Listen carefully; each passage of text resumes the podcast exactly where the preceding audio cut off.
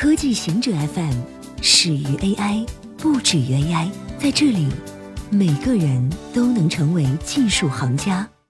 欢迎收听科技行者固定点，我们为您甄选更快、更即刻的全球科技情报。谷歌 CEO 将在下周出席美国众议院的听证会。谷歌最近惹恼了许多美国议员，因为在今年九月参议院举行的听证会上。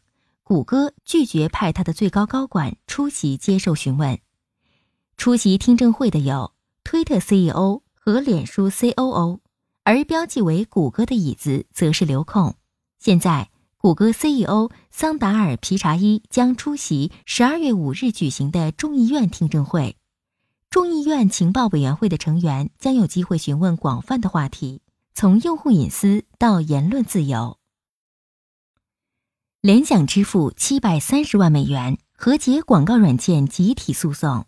二零一五年，联想被曝在其七十五万台笔记本电脑上预装了广告软件，该广告软件会给用户的系统带来严重的安全隐患，因为它会安装自签名证书，能对用户发动中间人攻击，可以被恶意攻击者利用。联想因此遭到了集体诉讼和美国监管机构的调查。二零一七年。联想与联邦贸易委员会等机构达成和解，支付三百五十万美元。上周，美国加州北区地方法院批准了联想的另一项和解，该公司将向被预装广告软件的消费者支付七百三十万美元，结束这一长达两年半的集体诉讼。戴尔称遭黑客攻击，但否认有敏感信息泄露。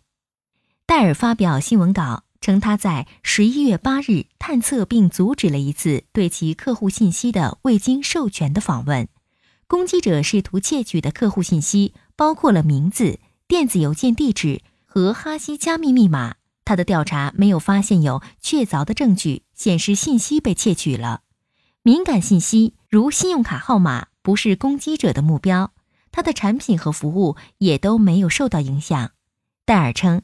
他已经启动了客户账户的密码重组，雇佣了外部公司执行独立调查，并通知了执法机构。线粒体 DNA 可通过父系遗传。对于大多数哺乳动物来说，线粒体和线粒体 DNA 只通过母系遗传。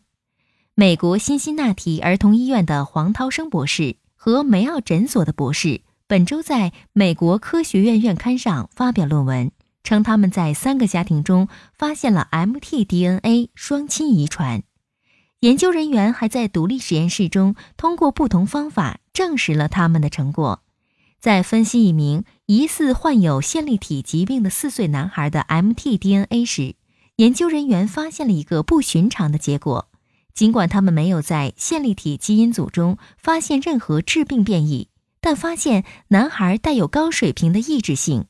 九种同质性变异和三十一种抑制性变异，在排除样本混淆之后，研究人员从这名男孩的家人那里获得了血液样本，并发现他的姐妹和母亲也有着同样的抑制性模式。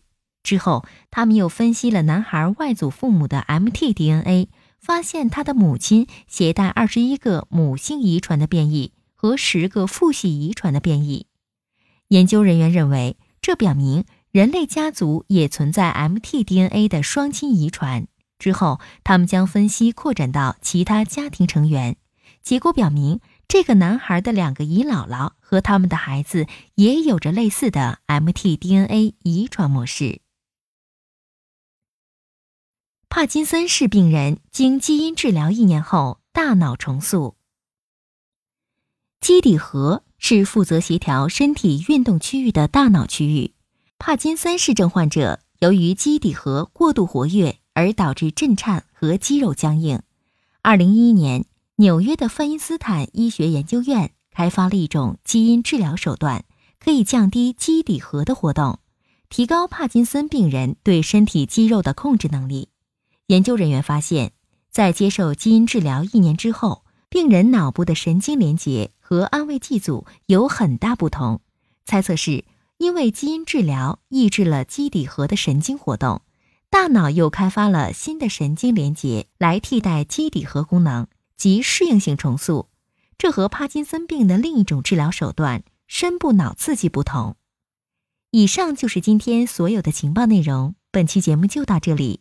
固定时间，固定地点，小顾和您下期见。